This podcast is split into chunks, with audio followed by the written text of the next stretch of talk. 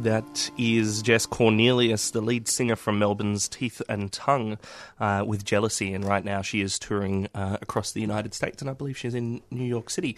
It is 3CR Wednesday Breakfast.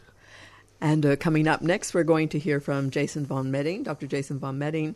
And um, he's written an article for The Conversation about what's happening to the Rohingya people, but he's encouraging us to look a bit deeper. A lot of the uh, coverage has been about, you know, uh, ethnic conflict, uh, and, uh, but he's saying there are vested interests, economic interests, in which um, people are interested in taking over the land of the Rohingya. Not only the Rohingya, actually, other groups in Myanmar, 135 different ethnic groups in that country, and many have been affected by these kinds of um, uh, land grabs, if you like. So I, have started actually by asking um, Jason von Meding how he got involved in the area of um, disaster risk reduction, which kind of is an interesting area to be in. That's his field.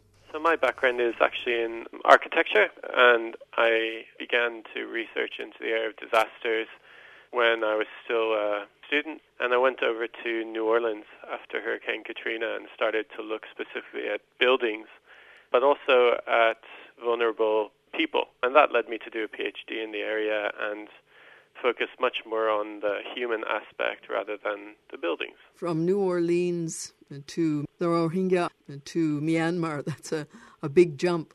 What takes you there?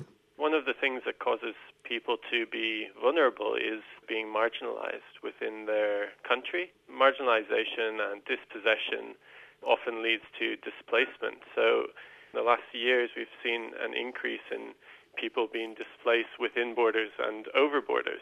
And generally, those people are suffering from the same structural conditions of oppression and injustice that cause them to be at risk of disaster. So for me, there's a really big overlap between the area of displacement and marginalized people and the study of disasters. I think it's inseparable. Everybody is aware there's almost 400,000 people have been displaced. Yeah, it's amazing. It is, and, and you're talking about nearly half of the population of a, the Rohingya, of a people group that are being displaced in a very short space of time. And so the reason we wrote the article was because we, we looked at the media coverage of this and we thought in the Western media we've got a certain narrative which is dominant, which is generally about Aung San Suu Kyi, talking, you know, about her transition from the human rights leader to, to someone who supports genocide. And then on the other side, if you look at the narrative within Myanmar and look at people who are actually in that region, you get a very different perspective, which is no less one sided. Again, labeling the Rohingya as terrorists, well, using all sorts of dehumanizing terms to generalize to that population of people. So we felt that neither of these narratives really captures what's going on in this situation, and a lot of these narratives were based around religious tensions as well. And although religious tensions are critical in understanding this crisis, we felt that there's a lot of political and economic reasons for displacement in Myanmar, which have historical roots, and there's a lot of things that we can learn by taking a bit of a broader look at this crisis. You describe land grabbing in Myanmar, and that have affected a number of different groups.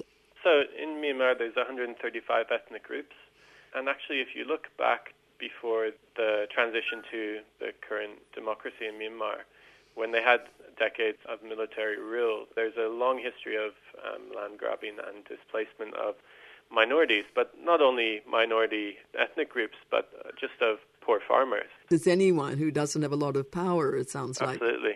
I'm assuming it's the military that's doing the work of land grabbing? It could be characterized as a collaboration between well, the military and the democratic government and corporations and, and private interests. And usually the tactics that are used are the implementation of new policy in terms of land. And if you look before the uh, 2012 transition, the land grabbing actually didn't involve the Rohingya. And that's really more of a, a recent phenomenon. And if you look before, I think it was 2016, you actually had a area of 3 million hectares in Rakhine province which is where the Rohingya are, which was designated for economic development. So that's only a year ago. You know, all of these things are linked. You've got these pipelines between Sittwe and China. You've got Indian and Chinese interests. And you've also got a kind of simmering geopolitical battle between the U.S. and China for dominance in this region. And so our feeling in writing this article is that Myanmar is really stuck as a bit of a prize jewel in that region. But you, you still have a very strong military in Myanmar. It's debatable the degree to which Aung San Suu Kyi actually has power to control the military. Yes, so quite a few people are, are arguing that, and, and they do have the set number of seats. Yeah, and so even if you look before the transition, you, you had very strong Chinese and Indian interests in Myanmar. What you have uh, with the open for business narrative is key Western countries looking for a pathway to bring their corporations in and challenge China.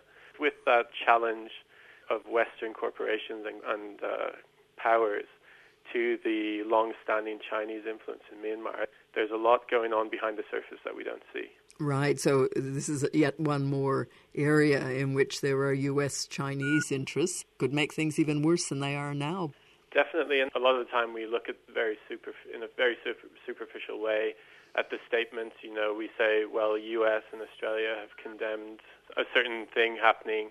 Another country has stayed silent, um, and we take that at face value. But often there's there's reasons why the U.S. condemns one atrocity and doesn't condemn another. They're serving their own agenda. It's not because they, it's because they don't actually care about all the people suffering equally.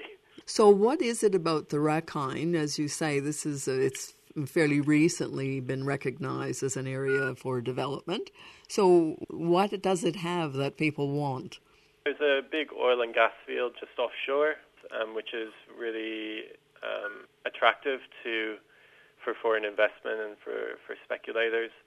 Um, there's key pipelines which are going from there through the Rakhine province. So I think that's one of the key things that we need to look at in terms of understanding why it's a strategic piece of land. And that, and so I and I think there's there's actually been quite a few good articles coming out now to to look at those issues in more depth uh, if you follow alternative media and not mainstream. Right, I see.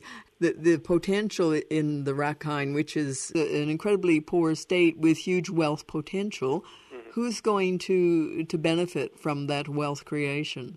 It will probably follow the same pattern as we, we see in most places in the world, where the, those who make deals with the government with the least regard for uh, the rights of the vulnerable will probably benefit. It's very unlikely that um, people, whether whether Rohingya Muslim or not, will benefit from the development. And a lot of people have said that um, the Rohingya are the most disadvantaged uh, ethnic group in Myanmar. What is it about their situation that makes them more disadvantaged than other groups in Myanmar? Partly about the uh, really strong uh, nationalist fervor which has been fomented in uh, Myanmar against the Rohingya if you look at the national press and the, the way that the government narrative is is put out, it very much dehumanizes the Rohingya. Um, and, it, and of course, they had their rights to citizenship revoked. And so they really, really are stateless people. You know, on the other hand, you, there, there's also a lot of journalism out there which critiques the, the other side of this, which is the, the existence of the resistance movement, which is seen as a terrorist organization. You mean the so-called terrorist organization? Exactly. And the the thing that I find interesting is looking at how a country, a neighboring country like Bangladesh, for many years has maybe used their position in a neighboring country as a Muslim minority to actually further the agenda of of another nation. So it's it's almost like on every on every front the Rohingya are persecuted or used. Really sad. Yes, it is. It's very sad. I think it's important in this on this issue that we encourage people to be much more critical about what they're reading and what they're hearing. You know, obviously, those of us in this area follow the the crisis. I've been supervising a PhD student who who was in Rakhine last year when it was still safe to travel there. We were looking at the vulnerability of internally displaced Rohingya, settled Rohingya, and uh, Rakhine Buddhists and looking at the differ- differing vulnerability between their settlements. That's kind of what sparked our interest in this region and helped us to pursue a bit more knowledge about what's going on there. You mentioned the Buddhists, so you were talking to them as well. Yeah. And what did you find? We found that there was just a lot of resentment between the communities.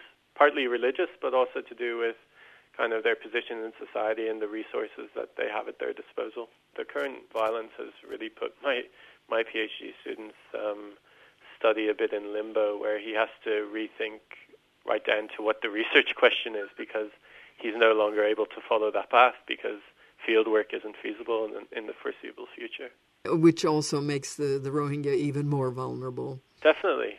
So I think I think the direction that we might go with his uh, research is that we might continue to research the Rohingya, but we'll be looking at the uh, displaced people in Bangladesh.